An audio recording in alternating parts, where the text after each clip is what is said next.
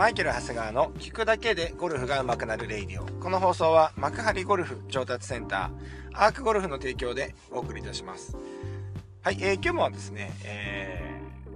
ー、YouTube のいただいたご質問に答えていきたいと思います。えー、マオさんですね。えー、いつもコメントいただいてます。ありがとうございます。まあ、いろいろ頑張ってますよね。えー、マイケル先生、え私は基本えー、誰に何と言われようとクローズスタンスです。ドロー打とうとしても、えー、フェードになる理由が分かりました。あ、これあれですね。あべこべの理由を僕が説明してる最近の動画ですね。はい。そう。えー、フェードは、あのー、クロ、クローズ、えー、オープンはドローで打った方が打ちやすいよみたいな話をね、している動画があるんですけど、それについてコメントですね。えー、あとですね、えっ、ー、と、ドライバー、えっ、ー、と、ドライバーでスピン量を減らす方法が、ああれば、教えてもらいたいですということなんですけれども、まあ、スピン量を減らすね。これでも、モンさんってペンネームですかね男性の方なんですか？女性の方なん女性の方だと思うんですよ。文章からするとですね。えー、女性の方でなかなかスピン量が多くて困ってるって方なかなかいないんですけれども、うーん、このね、やっぱりスピン量を適正にしていくっていうのは、やっぱり飛距離をね、えー、伸ばしていったり、まあ、ドライバーだと飛距離アップだし、アイアンだとスピンコントロールで距離感のね、コントロールをするときにスピンコントロールってやっぱできないといけないんですけれども、えー、ボールを飛ばそうと思った時、こうやってドライバーでね、いつもあのドライバーのご質問を受けるんで、多分ドライバーのことだと思うんですけれども、やっぱりこれスピン量が多いとですね、適正値より多いと、やっぱり、あの、最大飛距離を得られないっていうことになりますよね。でよく2500回転ぐらい、ドライバーで2500回転ぐらい、バックスピン量が2000、ですよね。バックス バックスピン量が2500回転ぐらいっていうのがあ結構言われてると思うんですけれども、これは目安でですね、まあ例えばこれがヘッドスピードが50とかね、52、3ある方は、やっぱり2500だと多いんですよね。だから2000ぐらい、2000とか1900いくつとか、まあそのぐらいになってくるんですけど、えー、これが、例えばヘッドスピードが、ね、えっ、ー、と、例えば30、3ですとかっていう風になってくると、えー、ちょっと今正確な数値わからないんですけれども、3000回転ぐらいあっていいと思いますよね。うん、3000もうちょっとあっていいのかもしれません。そう、だから、やっぱりその、あの、数字的に言うと、えー、何々、えー、どこがいいっていうのは、その、その人のヘッドスピードだったりとか、そういうことにもよるわけなんですね。ですから、そのあたりちょっと注意していただきたいなと、まずその1点あります。2500回転っていうのは、ちょっと、まあ、ある程度目安で、まあ、一般的に、まあ、だから45 5とか、あの、ヘッドスピードが45ぐらいの方だと、だいたい2500くらいでいいんじゃないかな。もう、もうちょっと早い方が、早いかな。まあ結構その、えっと、ヘッドスピード45出る方の方が少ないですからね。はい。ですから2500っていうのは割と厳しめの数字になるよっていうことなんですけれども。まあ今回の質問はそういうことではなくて、スピン量を減らす。まあ多いっていう前提でちょっとお話しさせていただきますね。で、このスピン量を減らすっていう、っていうのはですね、うん、やっぱりそのスピンロフトっていうのを小さくしていかないといけないですね。スピンロフトっていうものがあって、えー、このスピンロフトが大きいと、えっ、ー、と、スピンが大きい多く入ると。少ないと少なくなると。いうことになるんですけど、じゃあそのスピンロフトどう決まるかっていうと、ボールに当たった時の入射角とダイナミックロフト、当たった時のロフトの差で決まるわけですよね。ですから、まあ、どちらか固定した方がいいと思うので、分かりやすい説明をすると、同じ入射角だとするとですね、同じ入射角だとすると、例えば、えっ、ー、と、インパクトした時のフェースが立ってる人と寝てる人であれば、寝てる方がですね、えー、スピンロフトが大きくなるので、スピン量が多くなると。まあ、なんとなくもう分かりますよね。はい。逆に今度フェースの向きが一定だとすると、えー、入射角が、まあ、いわゆるダウンブロー、あの、に入ってくれば来るほど、えー、スピン量が多くなって、アッパーに行けば行くほど減るんですよね。そう、そうなんですよね。だからこの辺りは、えっ、ー、と、スピン量を減らそうと思った時には、このスピンロフトどちらかをですね、変えていかなきゃいけないと。ロフトを立てるか、えっ、ー、と、えー、入射角をアッパーに、よりアッパーにしていくかっていうことになると思うんですね。ですから、その方の、えー、まあ今のスイングタイプによって変わってくると思う。あこれもまたあの、意識変えなきゃいけないところは変わってくると思いますよね。だから、例えば、その、ダウンブローに、ボールに対してですね、すごく鋭角に入ってきてしまう方が、じゃあ、その、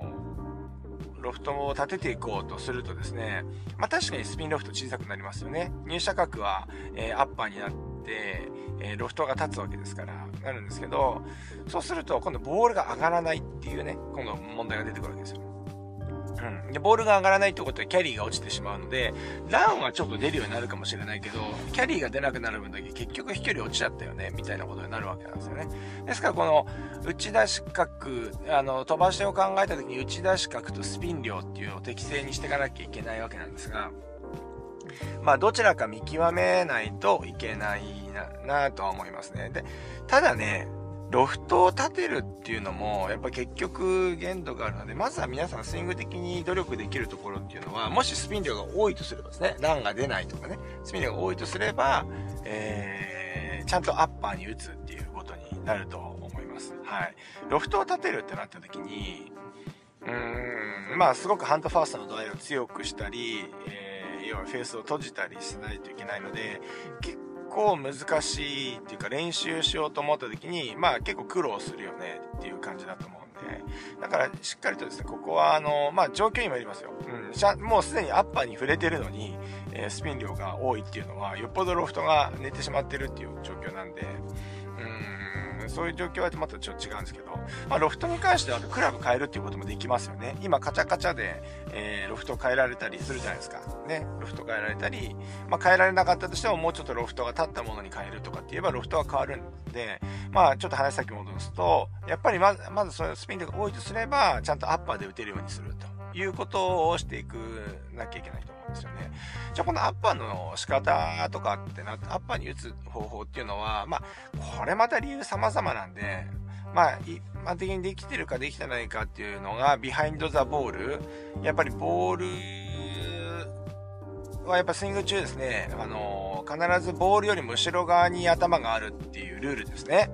これ、インパクトで、あの、ボールを、ターゲット方向に動きすぎて、え、追い越してしまう。ー、頭がボールを追い越してしまうと、えー、まあ先ほど言ったように、この、どうかの最下点が、あの、目標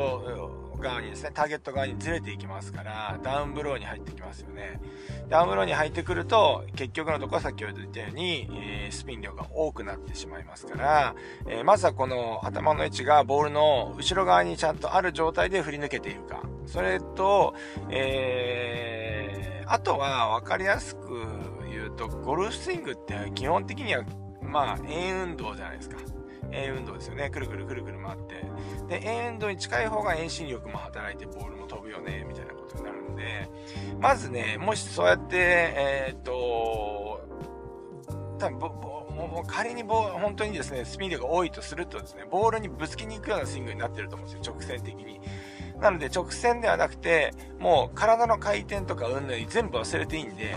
あの、本当にくるくるくるくる、こう、なんていうんですかね、クラブを、円運動で回す。うん、素振りで。え、あの、連続素振りでもいいです。連続素振りでもいいので、それをくるくる回す、円運動でしっかり意識するっていうところをやると、えー、もうちょっと適正な、あの、ところになってくるかな思います。で、円運動をするとフェースの面っていうのも基本的にはですね、えっ、ー、と、自然な、あの、フェースローテーションが起きてくると思います。ですから、まあ、あの、まずはそういう風な感じでやっていただいてもいいのかなというふうに思います。はい。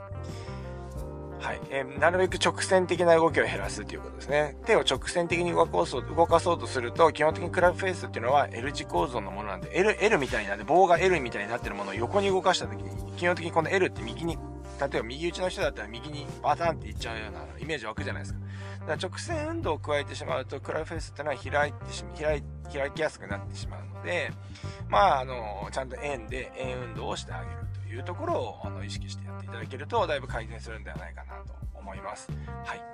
まあ、そんなわけで、今日はね、ちょっとまとめで言うとですね、まずスピンをね、減らしたいっていうんであれば、まずスピンロフトを減らすべきだよね。スピンロフトを減らすためには、じゃあ何をしなきゃいけないかっていうと、ロフトを立てるか、入射角を、えー、アッパーにしていくか、どちらかだよね、ってなるわけですよね。はい。で、じゃあそのアッパーに、まあでもロフトを立てるのはクラブの調整でもできるし、まあスキルとしてやろうとすると結構難しいので、ロフトを立てるというよりは、えー、ちゃんとアッパーで打った方がいいよね。